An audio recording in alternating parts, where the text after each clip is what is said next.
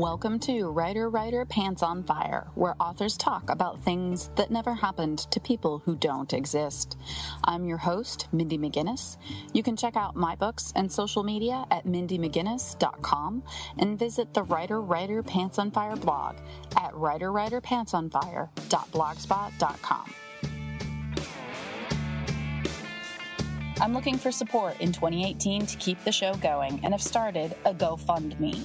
If the show has been of any help to you on your writing journey, or if you just enjoy listening, please consider donating so that I can continue airing.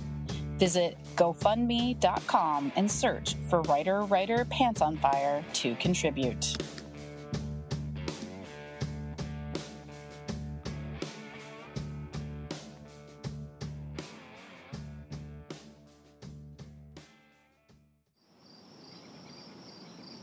16 year old Mike lives for mountain biking, but she'll need a new level of endurance to navigate high school and live life by her rules in The Trail Rules by Melanie Hoinga. Perfect for fans of outdoor adventure, swoony kisses, and figuring out who you really are. Welcome to the April Roundup episode. This month on the podcast, I welcomed Randy Ribay on April 2nd. We talked about the importance of having an agent in order to negotiate the best possible contract, the power of writing concisely, and how to make time to write while holding a day job. April 9th brought Jenny Martin to the podcast. The author of the sci fi YA novels Tracked and Marked talked about the importance of critique partners, how to find them, how to treat them, and how to keep them, as well as writing for the sake of writing instead of for the sake of being published. On April 16th, thriller author J.R. Johansson shared on how writing thrillers came to be her brand, as well as the pros and cons of writing a series versus writing standalones. And finally, Amy Trueblood was my guest on April 23rd. The author of Nothing But Sky, a YA historical, talked about selling her book without an agent, the importance of maintaining writerly friendships, even when jealousy wants to come between you, and balancing the demands of research versus forging forward with your story when writing historical fiction. Five years ago, Michael Sterling disappeared from his Maine town. Everyone assumed he was kidnapped.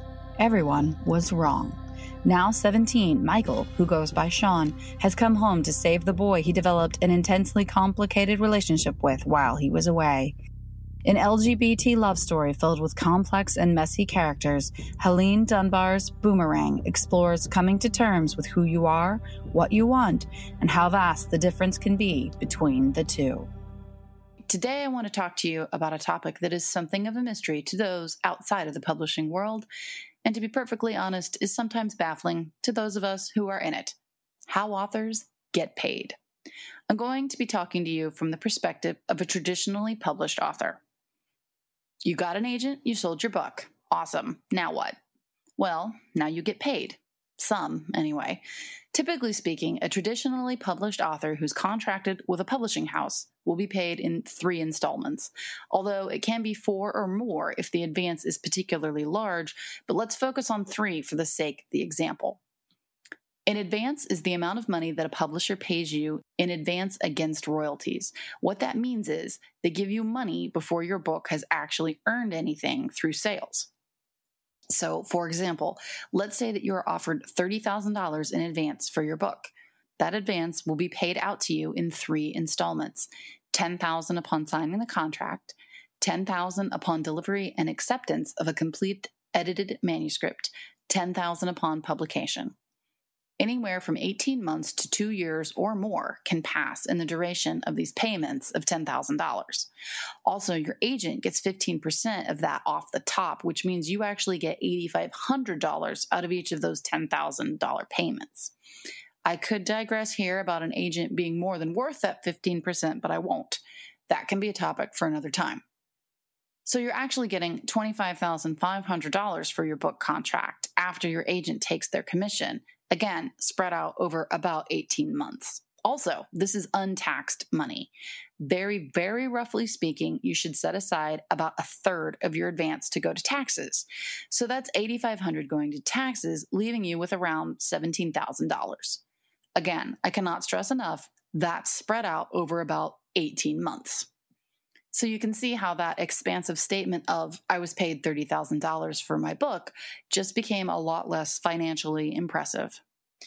I say this not because an author's life is hard. It's not easy, but there are definitely worse jobs, but because most people only see those big, splashy announcements. Big name author gets six figure deal for trilogy. Yes, that's exciting, but pretend for a second that six figure deal was exactly that the first six figure number that exists $100,000.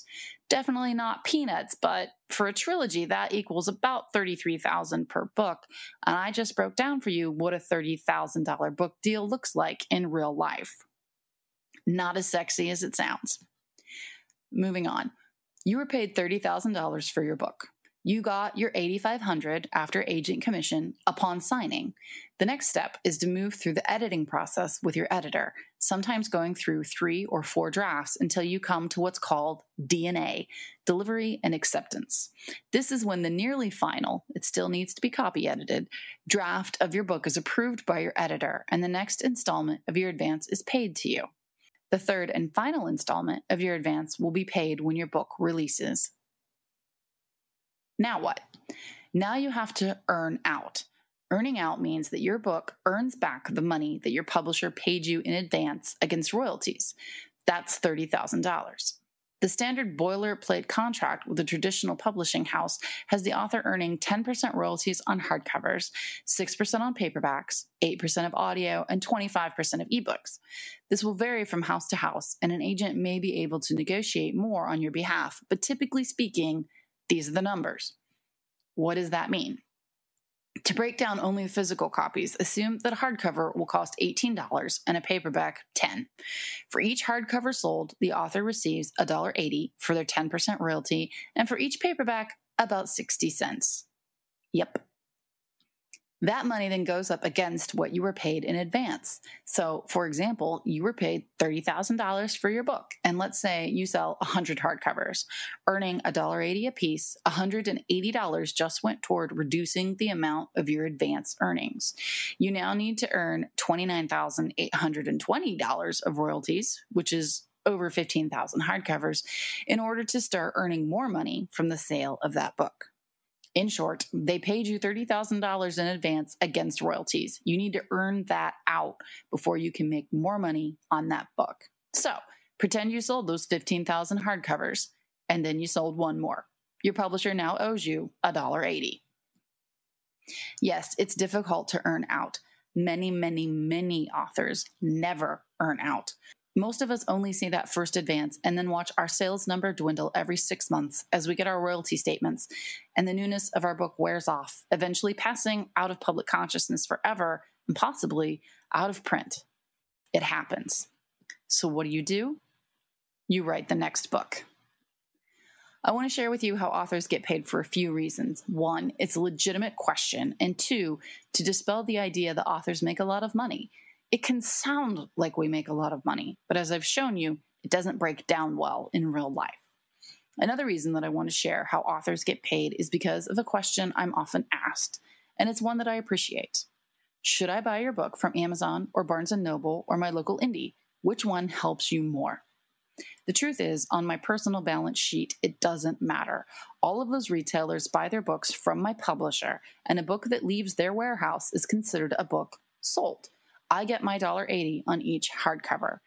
Granted, those books can come back. Returns, unsold books, are then debited from my sheet, and I lose $1.80 for every book that finds its way back to where it came from. Regardless, on the consumer end, it doesn't matter financially on my balance sheet if you buy my books from Amazon or from Barnes & Noble or from your local indie. It does matter to publishing as a whole Amazon buys books from my publisher at a very deep discount. So while I make the same amount on each copy, my publisher makes less. And the less money my publisher makes, the less money they have to offer me and other authors, especially new debut authors, in advance in the long term. Buy local when possible, always. Amazon may be the largest book retailer in the world, but I know many small booksellers who sell my book by hand to people who walk in the door. I appreciate that and I want to encourage you to appreciate that too. So that's it. That's how we get paid. Sometimes a lot, usually only a little, and most of it spread out over an undetermined amount of time. which makes it very hard to get a loan, just so you know. A conversation with a bank goes something like this How much money do you think you'll make next year? I don't know. Can you estimate? Somewhere between $100,000 and $0. And that's a genuine assessment.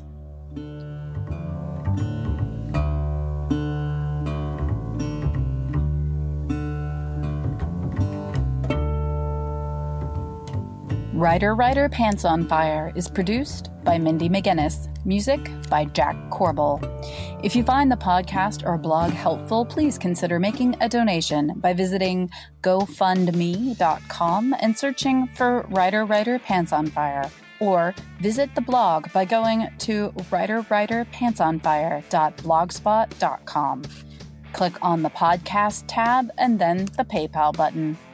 I'm your host, Mindy McGinnis. Join me next week for another episode of Writer Writer Pants on Fire, where writers talk about things that never happened to people that don't exist.